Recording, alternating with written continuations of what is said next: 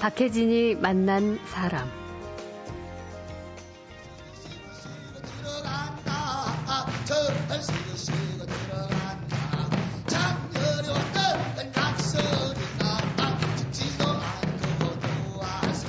가장 낮은 자, 그러니까 거지 가장 낮은 자의 입을 통해서 역사와 시대를 어, 서민들의 애환을 풍자와 해악으로 그 대변해주는 네. 네 그런 연극.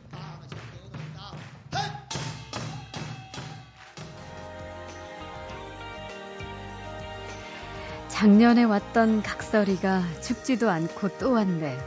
지금부터 딱 30년 전인 1981년에 특별한 연극 하나가 탄생했습니다. 그 덕분에 아이부터 청소년, 중장년까지 이 각설이 타령을 유행가처럼 따라 불렀죠. 오늘 만날 손님은 아주 어린 시절 당시의 극장 풍경을 선명하게 기억합니다.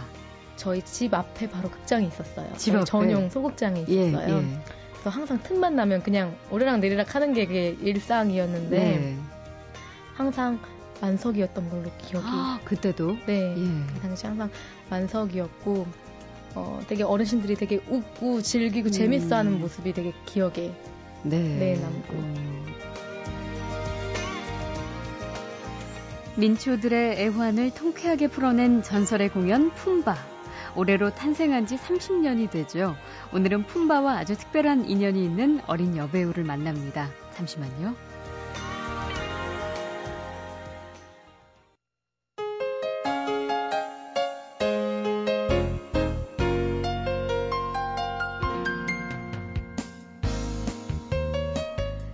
어릴 때 봤던 감동이 시간이 흐른 후에도 여전하다. 어떤 사람은 유명 문학 작품을 그렇게 말하고 어떤 이들은 영화 대부 시리즈를 꼽기도 합니다. 오랜 시간이 흘러도 특별한 생명력을 유지하는 문화 상품은 소설과 영화만 있는 건 아니라 연극도 있습니다. 20대 때부터 이렇게 생각했던 거 이번에 50대에 진짜 볼 수 있는 거예요. 그래서 오늘 스트레스 싹 풀 거예요. 오늘 언니들하고 왔는데 한바탕 시커놓고 스트레스 다 풀고 갈게요. 아 옛날에 왜 각설이 타령 같은 거 이런 거 있잖아. 옛날 생각하면서 보는 거지. 뭐. 얼시구시구 들어간다. 절시구 시구 들어간다. 작년에 왔던 각설이가 죽지도 않고 또 왔네. 일제 강점기에서 8.15 광복기를 배경으로 정열적인 삶을 살다간 거지 왕초 천장근의 일대기, 이 각설이 타령을 비롯한 스무 공의 구전 미녀와 걸쭉한 입담으로 세상의 부조리를 풍자하는 1인극 품바. 1981년 초연 이후 30년 동안 청소년부터 중장년 또 국내와 해외를 넘나들면서 5천회가 넘는 공연에 또 누적 관객 200만 명이라는 대기록을 세웠는데요. 오늘 만날 손님은 이 품바를 만든 연출자 고 김시라 씨의 딸이자 최근에 새로 시작한 2011년판 품바에 배우로 출연하는 김추리 씨입니다. 어서 오십시오. 네, 안녕하세요. 네, 반갑습니다. 네. 품바라는 그 작품에 대한 저의 선입견 때문인지 네. 사실은 그것과 어울리지 않게 굉장히 서구적인 외모네요. 제가 아까 딱 들어오실 때 그 말씀 드렸는데 그 혹시 올리비아 하세라는 배우를 만약에 청취자분들이 기억하신다면 굉장히 그런 이미지를 가지신 분입니다. 품바는 사실 우리나라 1인 극의 어떤 좀 전설 같은 작품이라고 볼 수 있는데 네. 올해가 벌써 30주년이 된다고요. 네. 꽤 됐네요. 네. 예. 저보다 나이가 더 많죠. 그러니까 이게 추리 씨가 태어나기 전에부터 네. 품바가 먼저 탄생을 한 건데 네. 실례지만 제가 나이를 여쭤도 될까요? 네, 90년생이고요. 22살입니다. 네. 어, 90년이요? 네. 90년. 예. 네. 잠깐만. 지금까지 이제 30주년 됐으니까 네. 품바의 역사를 조금 이렇게 보면 품바 역을 했던 배우가 모두 한 18분. 18분이요. 네. 아, 그러면 그 중에 우리가 알만한 좀 스타급 배우로 유명해진 분들도 계시죠? 네, 어, 박철민 선배님도 계시고요. 네, 네 각식품바 하셨던 박혜미. 예, 박혜미 씨요. 네, 네, 네, 예. 그리고 최종환 선배님도 하셨었고 어, 지금은 국회의원이 되신 분. 아, 네. 예. 그리고 정승호 선배님, 정규수 선배님 아, 이렇게. 참, 아마 많은 분들이 그 TV를 통해서도 혹은 네. 영화 속에서 네. 특히 정 교수 씨는 영화에서 형사반장 같은 걸로 많이 나오셨던 분으로 네, 지금도, 기억하는데 어, 지금도 계속 꾸준히 네. 어, 각시품바도 있었군요. 박혜미 씨도 한 적이 네. 있고요. 그 2009년에 18대 마지막 품바 공연이 있었다. 네. 제가 이 한 줄을 어디에서 읽었는데 그러면 최근 1년 이상 이 품바 공연에 공백이 있었던 거네요. 네, 네. 아무래도 요즘에 젊은 층한테 관심을 그 많이 못 받다 보니까 네. 아무래도 시대적인 공연이라서 음. 관심을 많이 못 받다 보니까 어, 극장 찾는 관객들이 조금 네. 좀 줄었어요. 아. 그래서 잠시 공백을 갖고 어머니가 이제 새롭게 각색을 하셔서 예, 예. 네 다시 시작을 네. 하게 된 거군요. 네. 지금 어머니 얘기 잠깐 해주셨는데 네. 원래 그 이 작품을 처음 연출하게 된 아버지 이제 고 김시라 선생님 네. 그리고 이제 어머니는 원래 대본을 쓰시던 분이시죠. 근데 네, 이번에 네. 이제 또 새롭게 품바를 기획하고 네. 또 각색도 하시고 네. 극작가신데 지금 음. 현재 상상아톨 대표이시기도 하고. 그런 거죠. 예.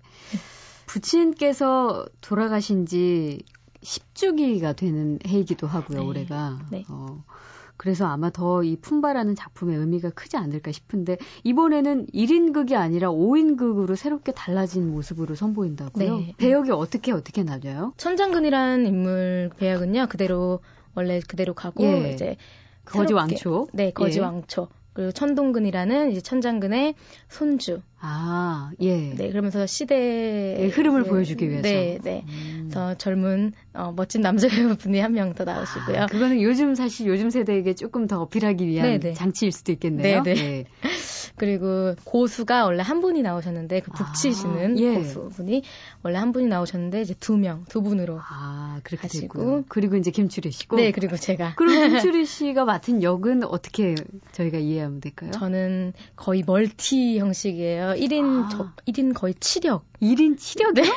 계속 옷을 번갈아 가면서 이제 예. 다양한 역할을 보여주는 그런 건데 원래 오. 그거를 이제 품바하시던 예. 배우분이 혼자 다 하셨었어요. 하긴 그 옛날에는 1인극이니까 네. 뭐한 1인 한 10몇 초 네. 정도 했겠죠. 네, 그걸 이제 나눠서 오. 이제 제가 하게 됐는데 다 여자만 있는 건 아니잖아요. 예. 남자도 있고 여자도 있고 뭐 어린 남자 아이도 역할이? 있고 네. 네.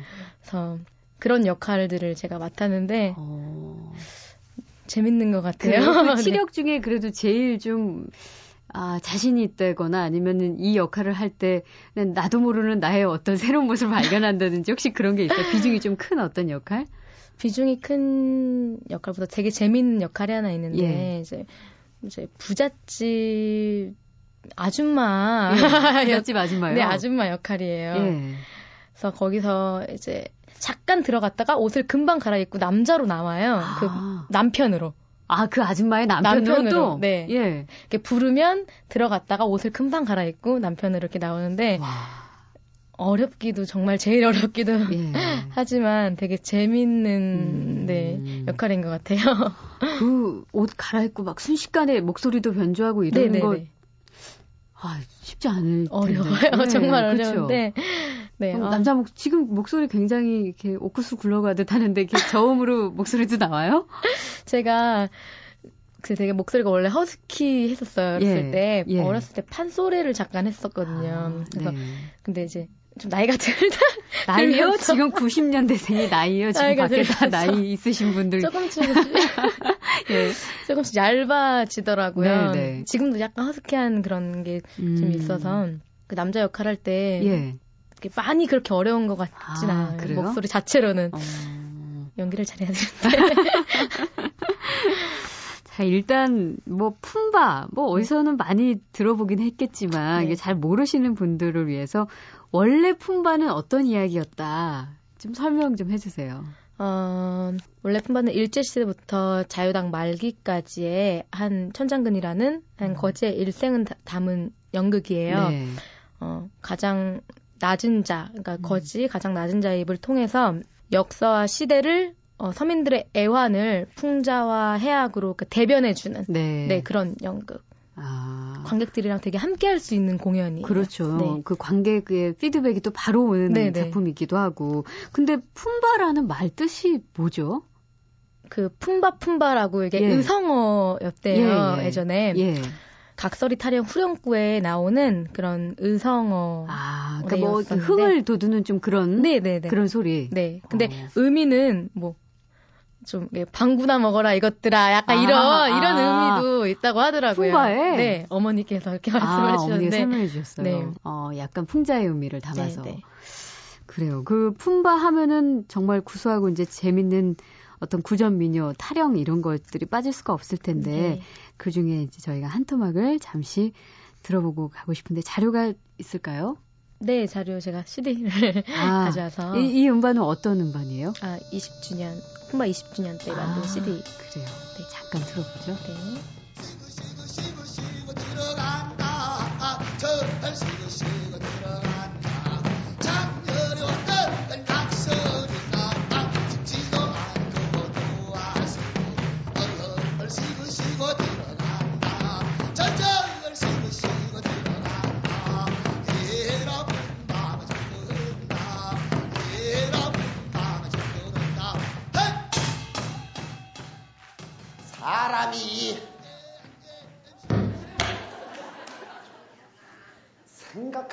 때문에 위대하다는 것은?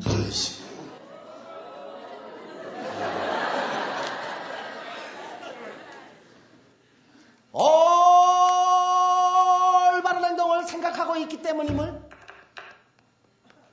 자각하지 못한 이 세상에 많은 사람들 틈에서 헐벗고 가난한 사람들 어렵고 고통받는 사람들 병 들고 고독한 사람들 절망한 사람들 기진맥진한 사람들. 그, 어, 시가할 때, 네. 진짜 뭐, 흥이 같이 나고, 저도 이거 품바 음악 나오니까 막 손이 저절로 박자를 맞추게 되면서 고개를 까딱거리고, 그쵸, 이거 품바 하시, 직접 하시는 분은 이 그 가락을 함께 멜로디를 함께 하면은 뭐 흥이 막 저절로 나죠. 네. 안무도 있는데 안무도 막 까먹을 정도로. 어, 저절로 거기에 네. 흠뻑 빠지게 되면 네. 아, 자, 박혜진이 만난 사람 올해로 탄생 30주년을 맞는 전설적인 공연이죠. 품바. 최근 30주년을 맞아서 새롭게 시작한 품바에 출연하는 배우 김추리 씨를 만나고 있습니다. 바로 품바를 만든 연출가 고 김시라 선생의 딸입니다.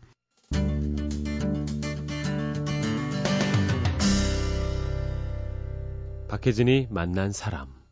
근데 그 품바가 어떻게 해서 탄생을 한 것인가 우리가 좀 뒤돌아보면은 선치인이셨던 김시라 선생이 이제 무안 거린촌에서 실제로 천장근이라는 인물을 만나서 탄생했다. 이런 얘기를 들었어요. 실제 맞습니까? 이게? 네, 맞다고 저도 어머니께 들었는데 맞다고 아, 하시더라고요. 워낙 어린 시절이라 네, 네. 그렇죠. 네. 예. 그리고 예전에는 그 표현이 자유롭지 못한 그렇죠. 그런 시대에 예. 아버지가 그때 시를 쓰셨는데 그게 시가 통과가 안 됐어요. 네네. 네. 그 이후에 나중에 이제 5.18이 터지고 나서 예. 시민들, 그러니까 시대적 분위기가 좀 어두워지다 그렇죠. 보니까 시민들을 좀 위로해주고자 해가지고 연극을 만들어서 아. 네, 그 품바라는 연극을 만들어서 예. 그걸 계속 지금까지, 지금까지. 네. 그렇게 해서 30주년이 되게 된 거군요. 네. 어. 그러면은 추리 씨 같은 경우는 정말 어릴 때부터 품바하고 함께 자랐다고 해도 네. 과언이 아닐 텐데 그 어릴 때 봤던 품바 공연 혹시 그 무대 기억하세요? 몇 살 때 처음 봤는지 혹시 기억하세요? 어, 아무래도 그 결혼하기 전부터 하셨던 거니까 예. 태어날 때부터 계속 하고는 있었지만 제가 기억은 안 나잖아요. 너무, 너무 어렸을 때라서. 예. 어, 한 7살, 8살 이때부터는 기억이 나는 것 같아요. 음. 7살 때부터 기억이 나는데 음. 저희 집 앞에 바로 극장이 있었어요. 집 앞에? 전용 소극장이 예, 있었어요. 예, 예. 그래서 항상 틈만 나면 그냥 오르락 내리락 하는 게 그게 일상이었는데 네.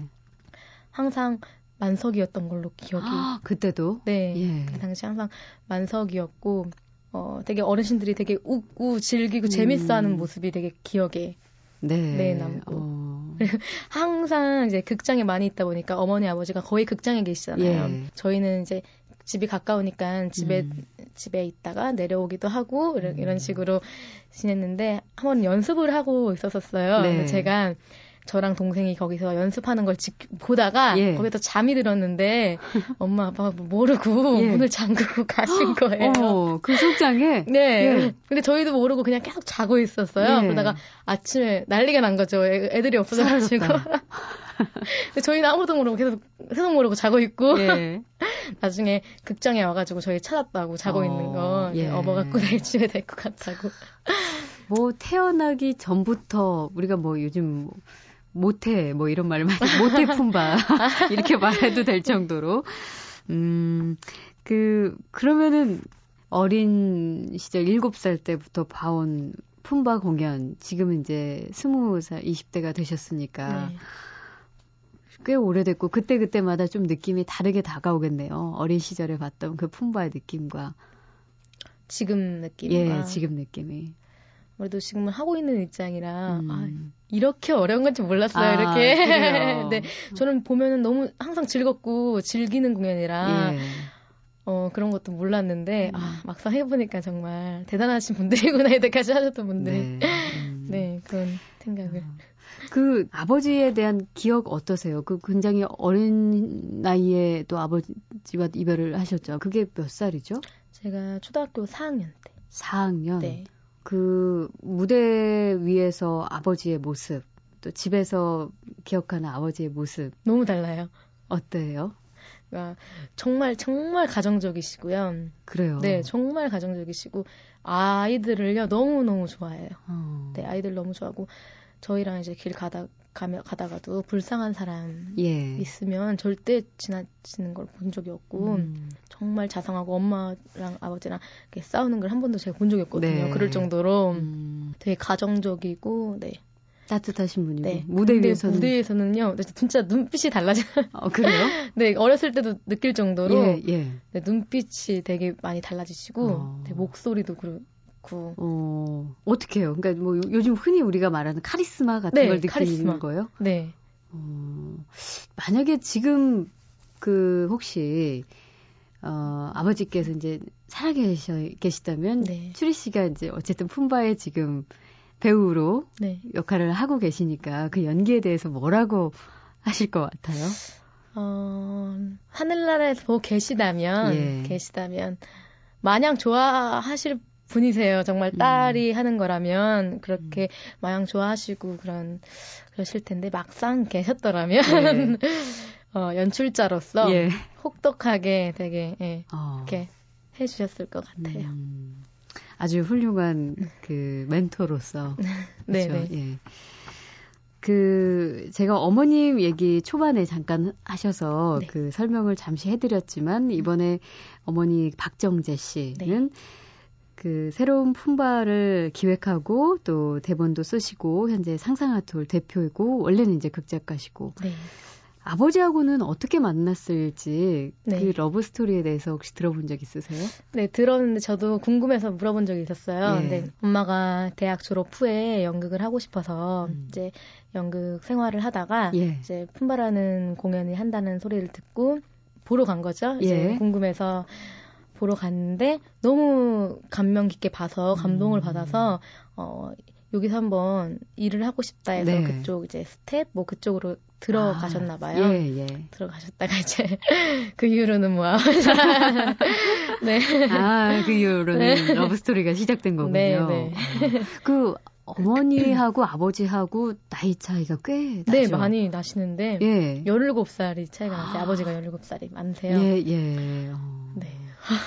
그렇군요. 그 지금 그 어머니가 새롭게 기획하고 대본 쓰신 이 품바와 네. 아버지가 하시던 그때와 느낌은 좀 사뭇 다르기도 하겠네요.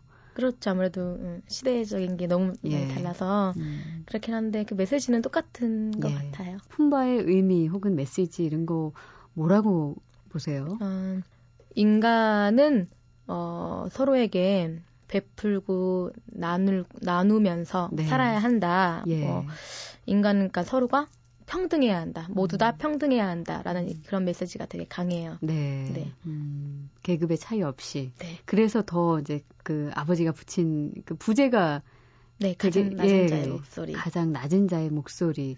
이 부분이 굉장히 더 와닿는데 네. 아마 그런 의미를 더 깊이 해석한 것이 아닌가. 네, 네. 네.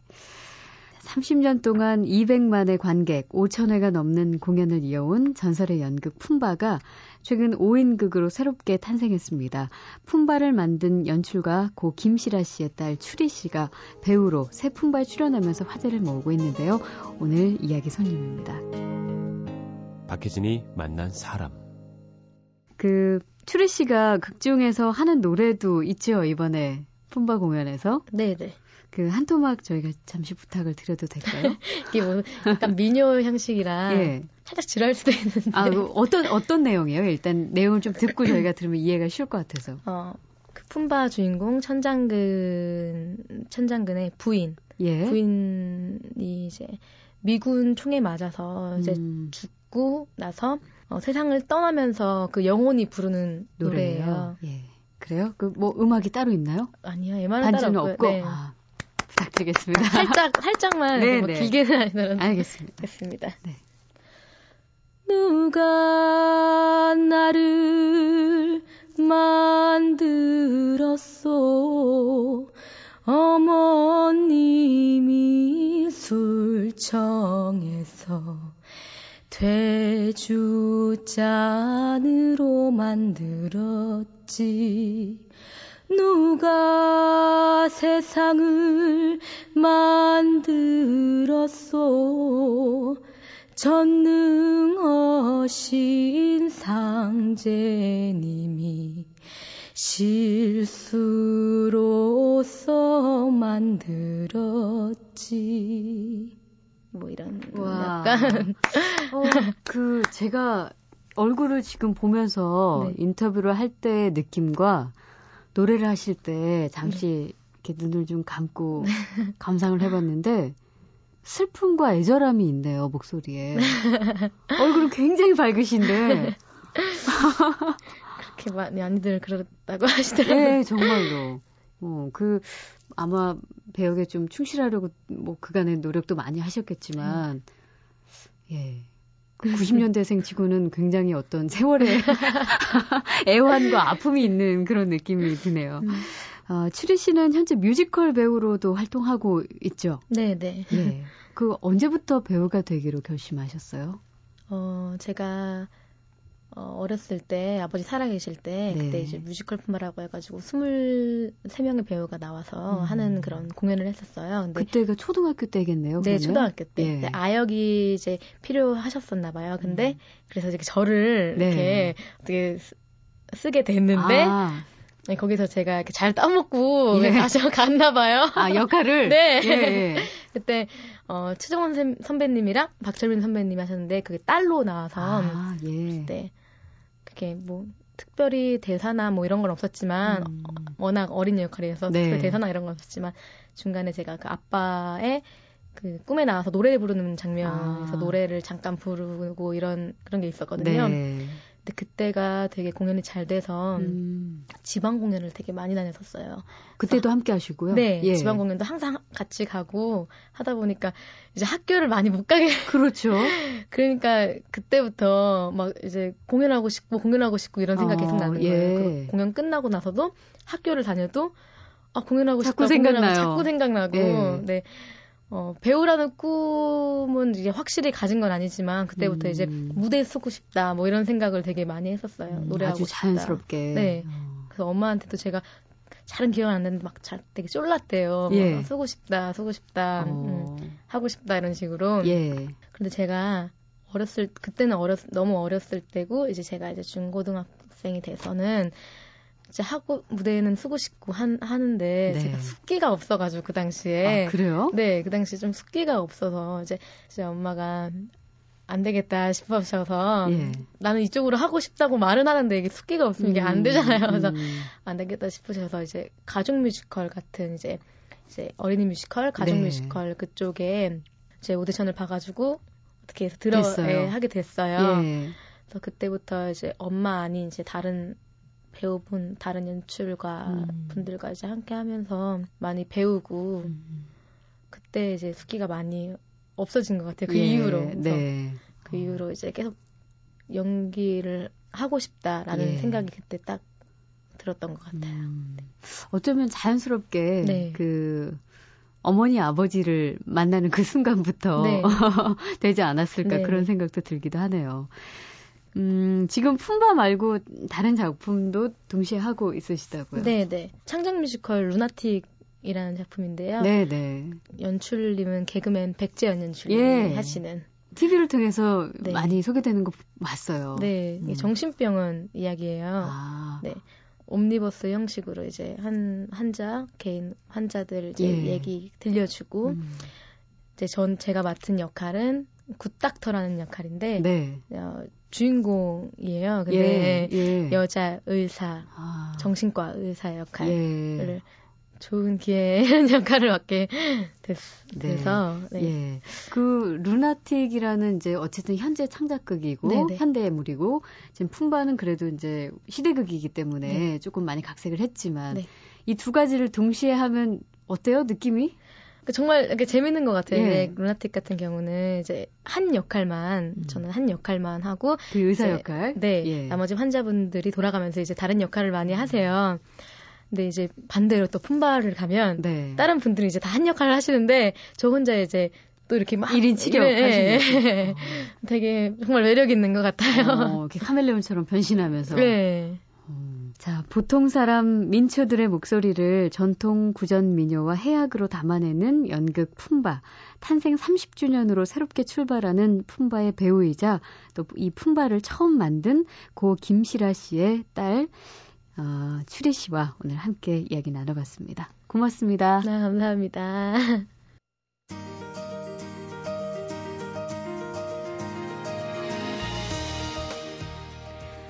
박혜진이 만난 사람 오늘 순서는 여기까지입니다. 내일 다시 오겠습니다.